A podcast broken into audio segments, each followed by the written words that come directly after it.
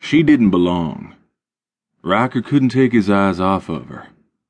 Dressed in a pink fluffy gown, the woman in question resembled a Barbie doll, sitting among the tattooed women in tight tank tops and leather pants at the bar.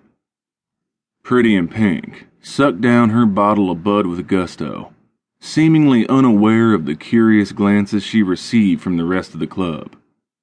He knew all the women here, fucked most of them, but this particular girl piqued his curiosity. Good girls don't drink at bars with notorious reps. Perdition, like nearly every other business in hell, Texas, had a hellacious theme, just like his MC.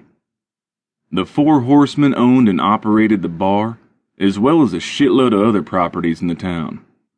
So, what gives? Even if she didn't happen to be a local, Perdition sure as hell didn't look like a wing and beer joint. Everything about it shouted biker bar. The building had been a warehouse and still maintained a rough, industrial feel. The vaulted ceiling sported two large exposed steel beams, and his brothers had suspended a pair of antique Harleys from them on chains. A long, lacy string of ladies' panties wrapped around the walls, along with the occasional framed poster of a nearly naked chick, draped over a motorcycle. Think on your sins, the club motto, was painted in blood red across the surface of one large wall. So, Pinky should have run screaming from this place. But maybe she wanted a little fun. Throw back a few and fuck a biker. Yeah, he'd bet his shit kickers on it. Only one way to find out for sure, though. He commandeered the stool next to hers. She didn't so much as glance up from the beer she clutched like a lifeline. He crowded close to her letting his legs slide up against her thigh. Real slow so as not to spook her. Well, not too much. Hi, Pinky. He growled in her ear. His husky voice normally gave the wild women who hung around his brothers a naughty shiver. It rarely took more effort to get between their thighs.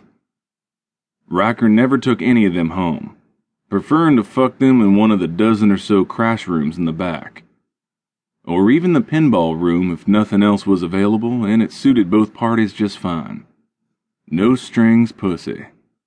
Tonight, he needed the thrill of the chase. Go away! She snarled, and then slid over to the empty stool next to her. Damn, not expecting that one. He'd have to get creative, but she'd give in to him eventually. He had yet to meet a woman he couldn't lure into bed, and he definitely wanted her. Even buried beneath yards of girly fabric, he could tell she had the type of body that rocked him. Everything in all the right places big tits, a generous, spankable ass, and a large, rounded hourglass figure. Just like that old Queen song, he had a thing for fat bottomed girls.